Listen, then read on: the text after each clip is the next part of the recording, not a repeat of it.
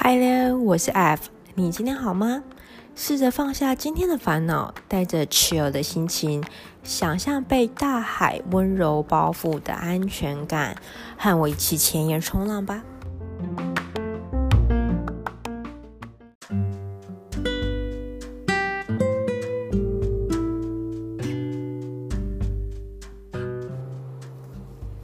今天的主题是自由潜水。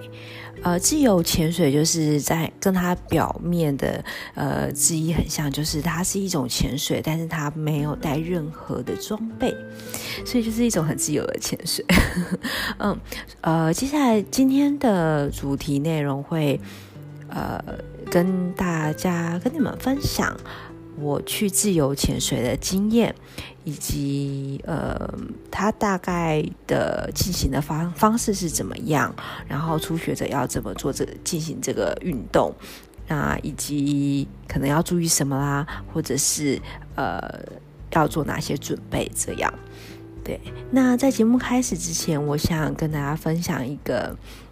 我觉得还蛮有趣的呃。一句话，就是常常有人会问说 Are you a mountain person or a beach person？ 就是、呃、你是爱山还是爱海？对，那我呃我自己是非常喜欢海边，对，那所以 我, 我有去查了一下，就是这个这句话的意思，就是它虽然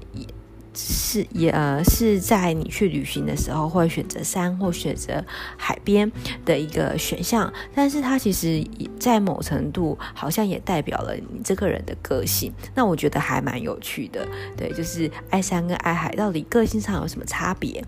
那呃我去大概寻找了一下，就是他大概有说，就是像爱山的人，他可能会比较偏向是一个思考者，然后爱海的呢，他会更喜欢娱乐和娱乐大家。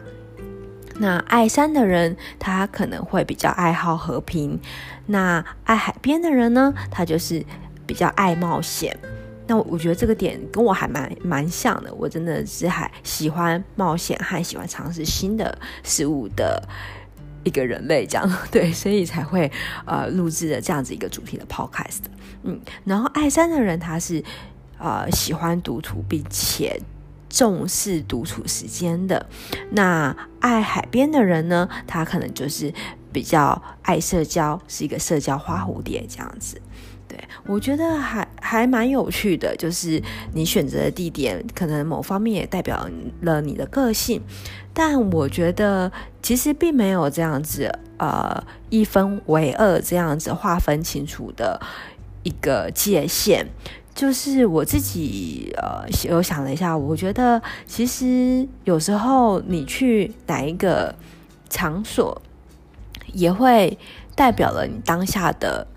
心情和你当下的感受。对，就是比如说你去海边的时候，你的确就是想要冒险，你想要做一些潜水啦、冲浪啦，或者是香蕉船啦，这些海上比较刺激的活动。那因为在海边的话，你可能呃会跟朋友一起呃玩一些游戏啦，或者一起坐在海边喝啤酒，或者是一起玩水。那你的确那时候的心态是比较想要呃，社交和跟别人交流的，但是去山上的时候呢，因为这个环境的影响，的确也是你不会，并不会一直要讲话讲个不停，所以你的确是有enjoy这个呃独处的时间。那山上这个环境也的确是会让你会感觉比较 peaceful 一点。那呃，同时，因为比较宁静的关系，也可能会让你思考更多的事情。对，所以我觉得也许啊、呃，不只是代表你的个性，或者是当你选择你想要去哪一个地方的时候，这个呃环地方的环境也影响了你当下想要做的事，还有你当下表现出来的性格。对，我觉得这啊、呃、应该没有把人分得这么一清二楚，但是它的确是会影响到你当下的心情这样子。对，所以我我建议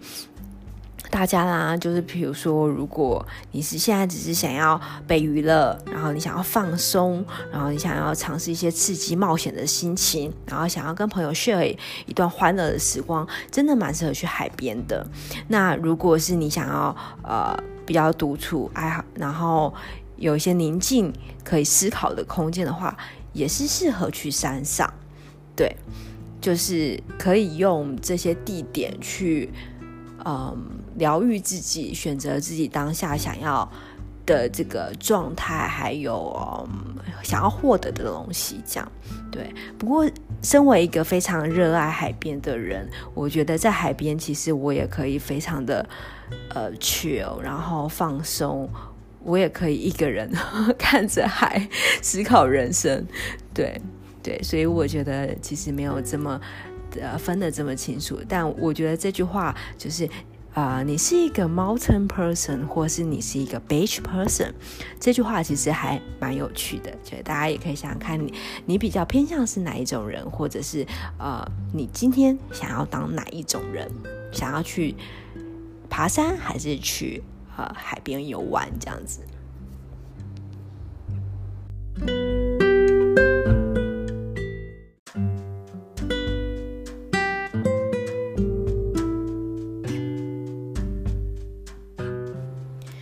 我是怎么开始尝试自由潜水的呢？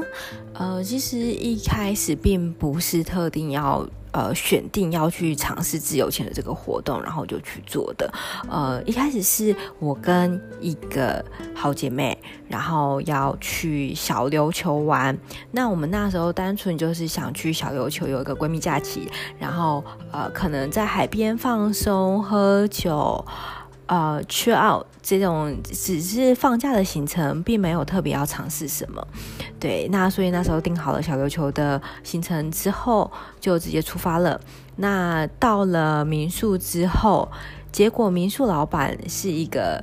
呃海边运动的高手，他叫翔翔。那他就是有做一些自由潜水啦、冲浪啊之类的这些海上的活动。对，所以他就问我们说，哎，我们明天的活呃明天的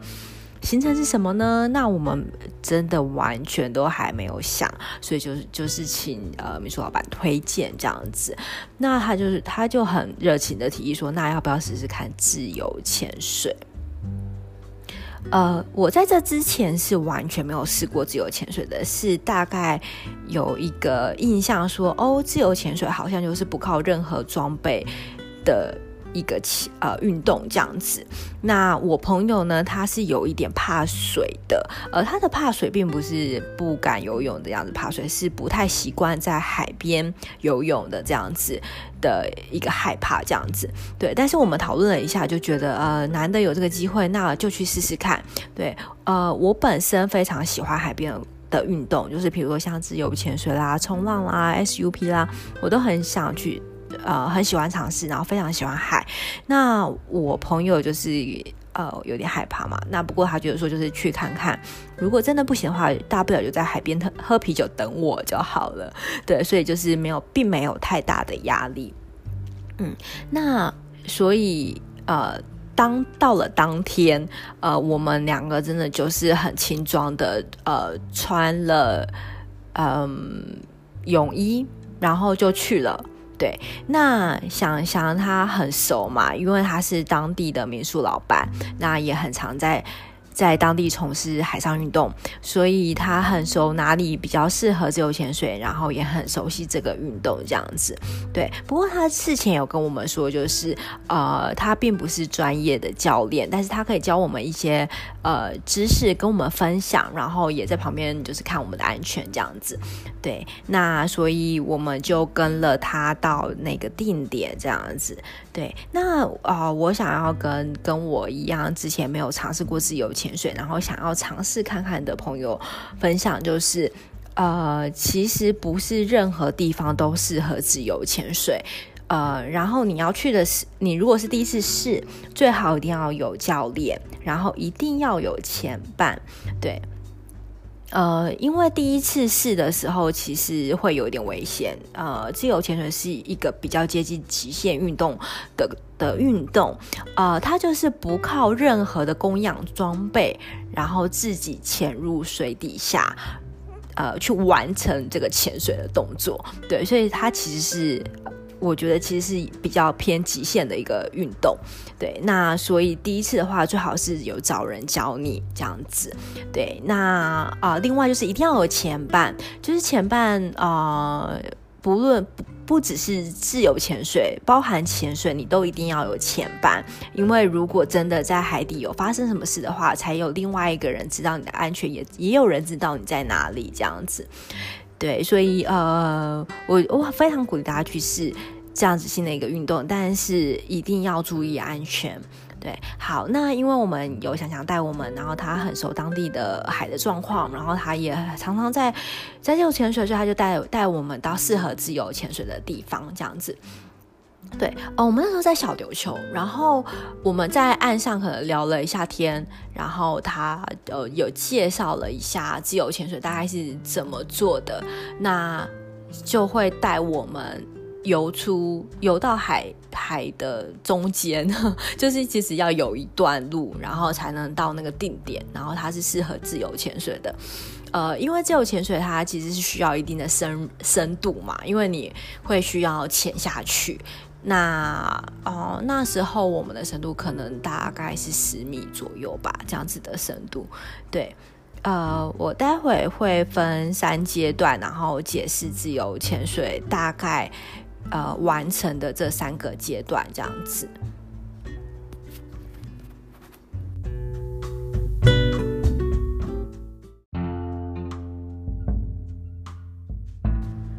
在下水之前，想想有跟我们分享就是嗯，人体有许多地方可以存氧，那呃，你知道是哪里吗？对，呃，因为像潜水你是带一个潜水的一个氧气瓶嘛，所以呃，它是可以供给你氧气在水里，但是自由潜水因为你不带任何的供氧设备，所以你是完全靠自己身上的氧气去完成这个自由潜水的这个运动。对，所以呢其实你会需要把氧气去存在任何你可以存氧的地方，把你整个身体当成一个存氧的一个氧气瓶。对，那啊、呃，所以他就跟我们分享了人体可以存氧的地方，我觉得还蛮有趣的。呃，首先就是吸进鼻子就是鼻腔嘛，再来就是口中，再来就是喉咙、支气管、胸腔，然后最后就是腹部。对，所以你想想看，自己感受看看，你如果吸了一口气，呃，是不是从鼻腔进去，然后在接下来的路径，你的口中可以存氧，你的喉咙可以存氧，你的支气管可以存氧，胸腔，然后最后腹部也可以存氧。对，所以其实这些地方都可以啊、呃，让你储存氧气。那这些氧气就是在你下水之后都可以拿来做使用，就让你保持呃。活命和呼吸的一个地方这样子。所以呢在下水之前，其实第一个阶段就是你要先吸饱气嘛。对，那装备的地方，呃，其实自由潜水需要的装备并不是太多。我们那时候是夏天，所以我们连防寒衣都没有穿，我们就直接穿比基尼就下去了。那呃，但是我们有戴面镜和呼吸管，它有点像潜水的装备，就是面镜，然后旁边有个管子，就是让你上岸的时候也比较好呼吸这样子。但是你一下岸，就是呼吸管就要放掉了，因为呃。就是没有意义嘛，因为你没有办法吸到空气，所以面镜是保护你的眼睛，让你可以在海底也可以张开眼睛。但是呼吸管的话，就是你在上岸的时候吸气，但是之后就放掉了这样子。对，我觉得一开始还是会有点小障碍，就是不敢放掉那个呼吸管。对，但是就是克服一下就可以，就可以成功了这样子。对，好，所以啊、呃，我们的装备就是面镜和呼吸管，还有比基尼，就这样子而已。呃。大家可以看到很多自由潜水的照片是有穿蛙鞋的，对。但是因为我们那时候算是呃初学，所以我们比较偏向一个练习和尝试的阶段，所以并没有穿蛙鞋这样子。我们呃就是直接呃面镜、呼吸管、比基尼就下水了。对，好，那所以装备 OK 了，然后呃你也吸饱气了。那另外还有一个很重要的步骤，就是你会需要放松和降低心跳。我觉得这个步骤蛮特别的，因为如果你是在做其他的运动，比如说冲浪啦，或者跑步啦，或者是其他比较剧烈的运动的时候，其实你通常是你会需要心跳加快，然后你会有比较好的体能去做这些工呃这些动作嘛。但是自由潜水不一样，它是需要你去放松、降低心跳，因为你你一旦是心跳很快的状态，很亢奋的状态下，你其实耗氧量是非常大的，所以呃，你会需要去放松、降低心跳，让你的氧气可以消耗的比较慢，然后所以你就可以在水底下越久的时间。我觉得这是一个还蛮有趣的练习。呃，其实有点像，比如说你要上台报告，或者是见客户之前，可能会很焦虑或是很紧张。那啊、呃，大家都可能有一些自己的方法，比如说呃深呼吸啦，或者是告诉自己要放松啦。你可以用一些类似思考的方式去让自己放松，然后告诉自己说 relax， 然后要慢下来。心跳不要太快，对，我觉得还蛮去蛮有趣的，就是在你下潜之前，你会需要这个步骤告诉自己降低你的心跳。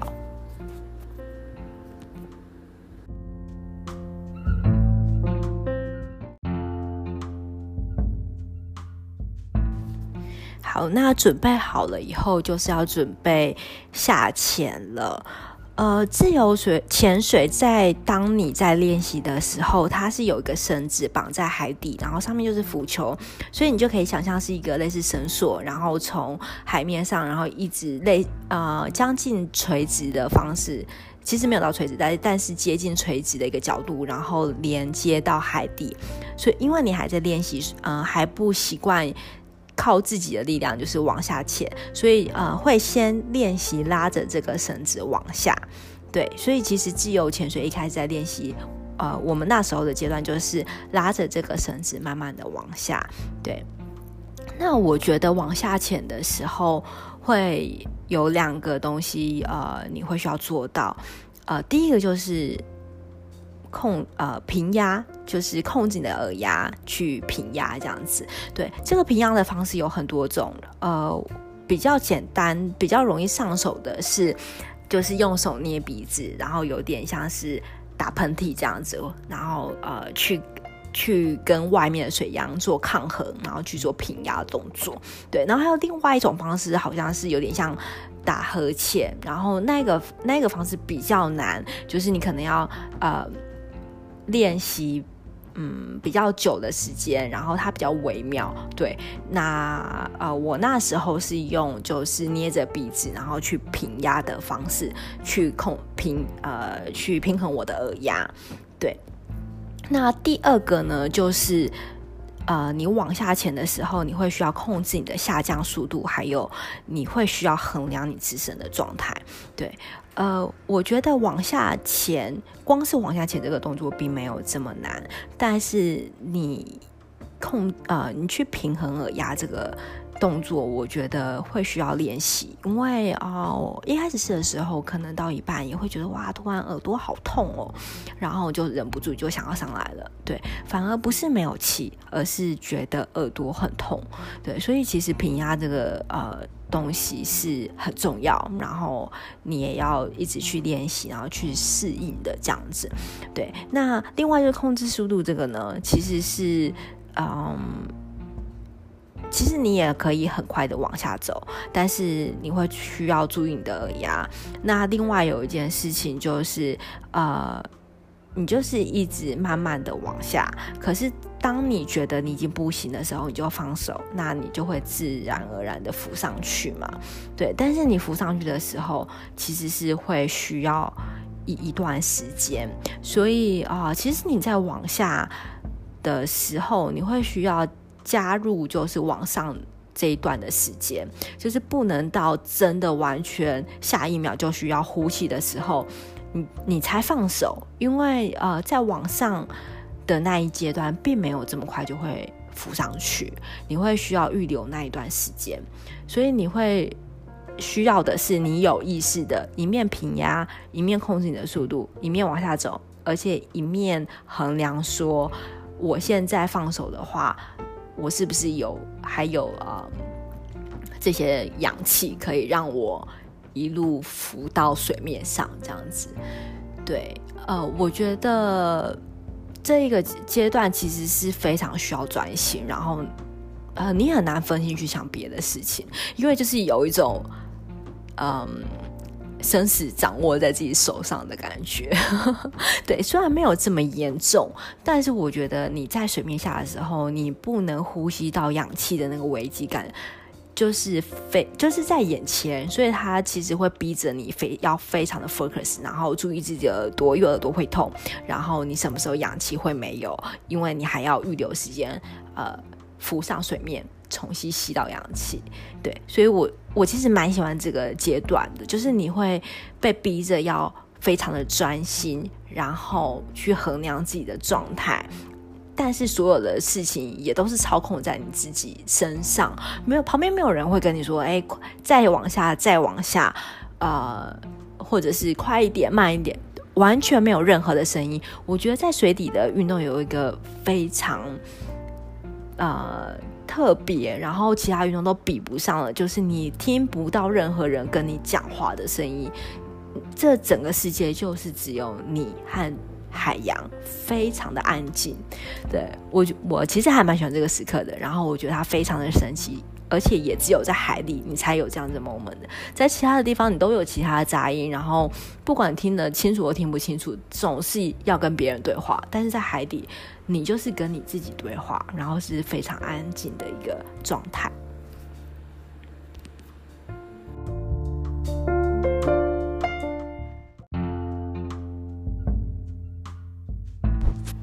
好，那当你下潜到一个程度，你觉得已经差不多嗯，氧气差用的差不多了，那你也预留了往上浮的这段时间的氧气，你觉得到你的极限了，那你就放手，那你会慢慢的上升，它并不是以一个非常快的速度上升，你会慢慢的上升，然后呃，我在练习的时候会就是慢慢的吐气，然后就就往上，就是浮到水面上这样子。对，呃，刚刚有提到说，其实你会需要非常衡量。呃，非常专心的去衡量自己的状态，因为没有人会知道你的状态。那我在尝试的时候呢，其实有一两次都会觉得说，好好想赶快吸到氧气，我已经觉得快要啊、呃、窒息，快要不能呼吸了。就是在上升的阶段，有时候会觉得非常的紧张，对，因为上升其实大概只有一两秒，但是你在上升的时候，呃，如果不习惯或者是会有点紧张的时候，你会真的会觉得说，我非常需要立刻就吸到氧气。对，我觉得有几次的练习我会有这种感觉，那就是其实是正常的啦，就是其实你并不会马上就就窒息或是呃，发生什么危险，但是那个心理的障碍会觉得说好像、呃、需要立即的那个氧气这样子。对，我觉得还蛮微妙的，然后就是其实它是一个心理的障碍，它其实你其实身体上不需要马上、呃、立刻呼吸到，但是你的心理上会觉得说你已经不行了。对，就是跟人生尝试很多事新的事情都一样。对，那嗯，但是在回到岸上的这个呃这个阶段，其实还蛮开心的，就是它其实有点像是你很努力的往下潜了一段时间，然后但是一下子就回到海面上了。对，就是有一个反差感这样子。呃，其实你在水面下的时间并不会太久，因为只是你憋一口气的时间，那通常就是一分多钟才大概是这样子啦。对，就如果有时候你可能状态比较不好，你也可能会提前下来，那如果你可能状态好一点的话，也许会再久一点。对，那如果有一些高手的话，可能又会更久这样子。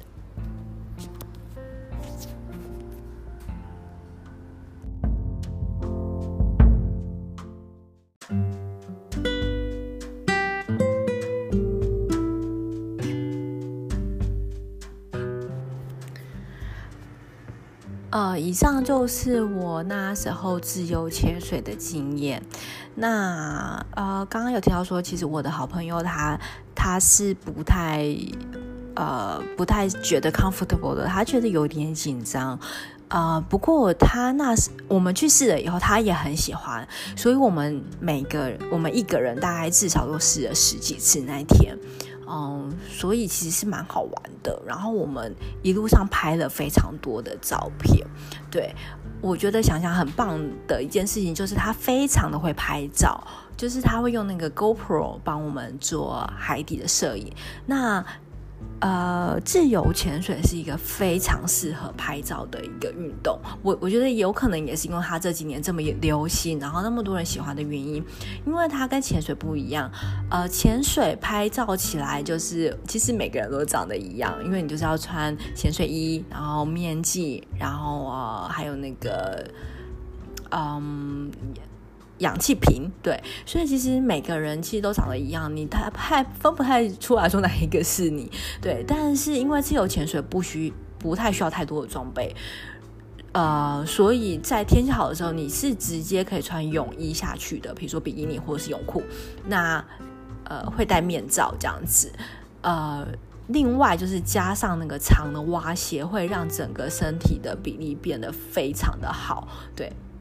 我是看别人的照片的，那我觉得就是拍照起来真的非常的美。那我们的话没有穿蛙鞋，但是我觉得拍起照来还是非常的漂亮，因为可能就是有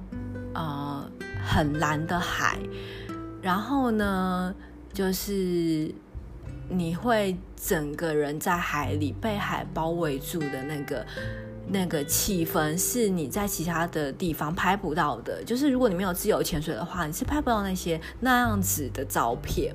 对，我觉得真的非常的美，视觉效果非常的惊人。对，我会把一个想想发帮我们拍的照片当做这一集的封面。对，呃，可以大概看看这样的感觉。那因为呃我本人是model嘛，所以可能没有到那么厉害，但大家可以上网找找看自由潜水的照片，或者是 free diving 这样子的照片，真的非常非常的美。尤其是你喜欢海边的人，我觉得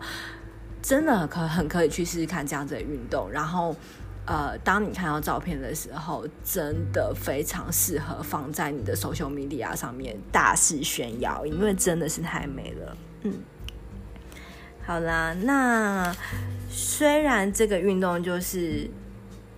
拍刚刚说的拍照起来非常的美，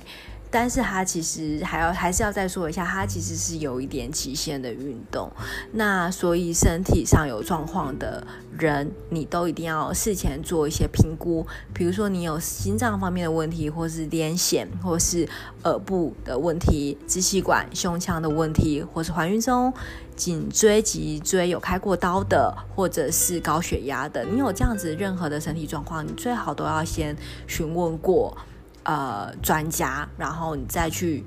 呃决定说你要不要去做这样子的运动，因为它真的是一个比较极限一点的运动这样子。对，那如果你们要去做尝试的话，那一定要记得找教练或是有经验的朋友，然后要找安全的潜点。那另外就是一定要有前半，然后评估自己的身体状况这样子。对，那呃，我刚刚说了这一个民宿老板呢，想想他的民宿叫 X P B， 呃 ，X 就是 X 那个 X， 然后 P 啊、呃、就是 person 的 P， 然后 B 是 Berry 的 B， X P B 民宿。对，然后你直接在呃网络上打小琉球 X P B 民宿，应该就可以找到他了。对，那。呃，他的自由潜水就是他并不是带你做一个专业的训练，对，他是会比较分享偏向一个分享的角度去带你做这样子的运动，对，所以如果你的心态是跟我一样，就是你可能想要去小琉球玩，然后你对自由潜水很有兴趣，然后当场的、哦、身体状态什么也都 OK， 然后你的朋友也很想试试看，你们两个都是想要尝试这样的运动的话，其实非常适合去找他，对，那他的呃带你的带你去这个潜点，然后跟你分享。然后帮你拍照，这些都是不收费的，对。但是他会要看这个详详的时间，就是他会判断人数啊、能力啊，才做决定。那前点和时段他并不能做指定，因为他就是完全是分享，然后免费的这样子，对。然后，但是他会带你到前点，那会需要你们各自的落实前办制度和安全方面的注意和考量，这样子，对对对，还是要大大力提醒，就是玩自由潜水一定一定要注意安全，对。那所以如果你是想要尝试，然后希望有一个人可以跟你分享，然后呃，当然要看想象的时间。那如他他拍照真的很会，对，拍起来的照片真的非常漂亮，对，所以可以去找小琉球 X P B 民宿的想象，对，可以跟他一起去玩自由潜水这个活动。那我觉得非常值得，而且呃，我挑我去了两次，对，第一次就是跟好朋友去，然后去呃，就是第一次尝试嘛。那我我还是会想要去第二次。那第二次我除除了自由潜水之外，我也是有在小琉球做潜水啦，对。那但是会想要一直在重复的去，因为真的很好玩。那小琉球的海边也蛮美的。那小琉球最有名的就是你可以看到它的海龟，对，那时候。呃，自由潜水的时候倒是没有看到，但是之后就是在附近海域游泳的时候，就是可以跟海龟一起游泳，真的很可爱，疗愈，海龟真的很可爱，很疗愈。但是还是要提醒大家，就是要离它远一点。对，海龟不太喜欢被别人打扰，所以就是不要去打扰它，远远的看着它就好，也不要去摸它。对，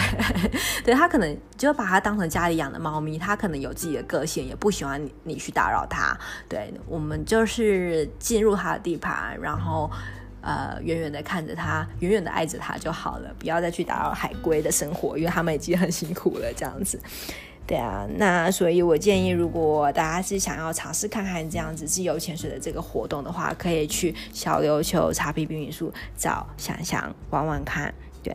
那我那时候有发生一个很好笑的事跟大家分享，就是我那时候。呃，有被水母咬哎、欸，呃，我玩了这么多次的海上活动，就是呃，潜水当然可能不会用海防寒衣，但是比如说像冲浪啦，然后游泳啦，我从来没有被水母咬过，但是当天就是被水母咬了。那就跟大家分享一下被水母咬的那个感觉好了，嗯、呃，就其实当下并不会觉得怎么样，然后我好像是隔天开始就觉得非常非常的痒，就是。奇痒无比，然后我就觉得是不是被蚊子咬了？那后来就是开始就是起了一些水泡，然后而且非常非常痒，那个痒是你觉得你完全没有办法忍受住的，就是你会想一直去抓它，比蚊子痒大概再痒个十倍二十倍这样子。对，所以后来就觉得啊，是不是被水母咬了？所以后来就是去药房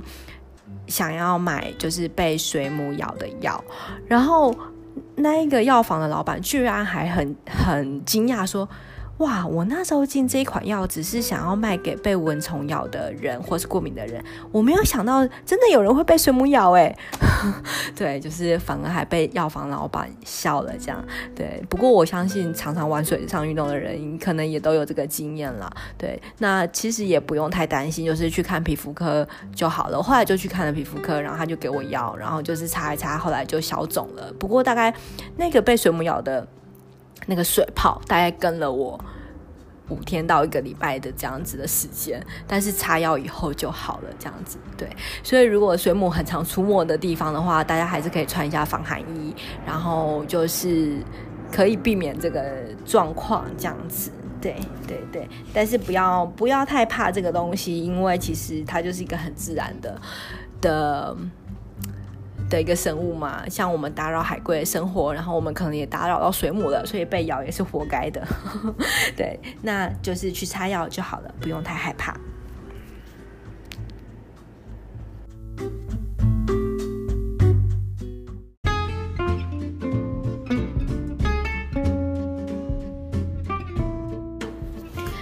节目的最后一样要跟你分享一句我很喜欢的一句话，那今天要分享的句子是来自卢贝松的电影《碧海蓝天》呃，《碧海蓝天》的英文片名是 The Big Blue， 那它主要是在讲一个非常非常喜欢海的男人的故事。那他非常非常喜欢海边，那他觉得呃，在海里的生活比在路上更自在，所以我很鼓励喜欢海边活动，然后尤其喜欢潜水和自由潜水的人去看这部电影，因为可能你会有很感同身受的感觉。然后因为这部片它是在呃，其实这个主角很像自由潜水，他就是很喜欢在海边游泳，然后下潜，然后喜欢挑战自己的极限这样子。那他做的就是自由潜水的这个这个动作，这个运动。那这个海呃这部电影因为在海边拍的，然后也非常非常的美。然后因为这个男主角他非常喜欢自由潜水，非常喜欢在海里呃生活和去穿梭在海边，所以如果是喜欢自由潜水的人，一定非常可以感受他的心情。对，好，那今天要分享的这句话呢，就是这个男主角在电影里讲的，他是这样说的，就是到了海底深处才是最困难的，因为我需要一个好理由让我回到水面上。到了海底深处才是最困难的，因为我需要一个好理由让我回到水面上。嗯，这句话听起来有点恐怖，对不对？就是呃，如果他不上来了怎么办？这样子，对。但是其实大家可以试试试想这个心情，就是当你做了一件你非常爱做的事的时候，其实你是不想要回头的。就不管这件事情是你现在在进行的创业也好，或是你现在来到一个你非常喜欢的地方，一个新的国家，其实要你回头是非常辛苦的，然后你会需要一个，你会需要给自己很多理由，或是你需要编造很多理由，才能会让呃你要离开这个地方，或是离开你现在要做的事情，就是这样子的一个感觉。那对电影里的男主角来说呢，他就是非常喜欢待在海里，他可能本身更想要当一只海豚或一只渔火，更胜当一个人类这样子。对，那这就是他这今天想跟你们分享的一句话，那代表了这个男主角的心情。好了，那今天谢谢你听到这里啊、呃，听我分享了自由潜水的经验。那呃，如果你有你也有自由潜水过，或者是呃你很想去尝试这样子的自由潜水。呃，或者是你也有被水母咬，或者是一些比较惊奇的海边的活动发生的意外的话，意外小插曲，我都很想要听听看你有发生过什么事情，都欢迎欢迎你留言跟我分享。那谢谢你听到这边，希望今天的分享可也会让你想要去尝试看看自由潜水，如果之前没有尝试过的话啊、嗯，固定你准备好自己就可以去试了。好啦，那今天就到这边咯，我们下次冲浪见。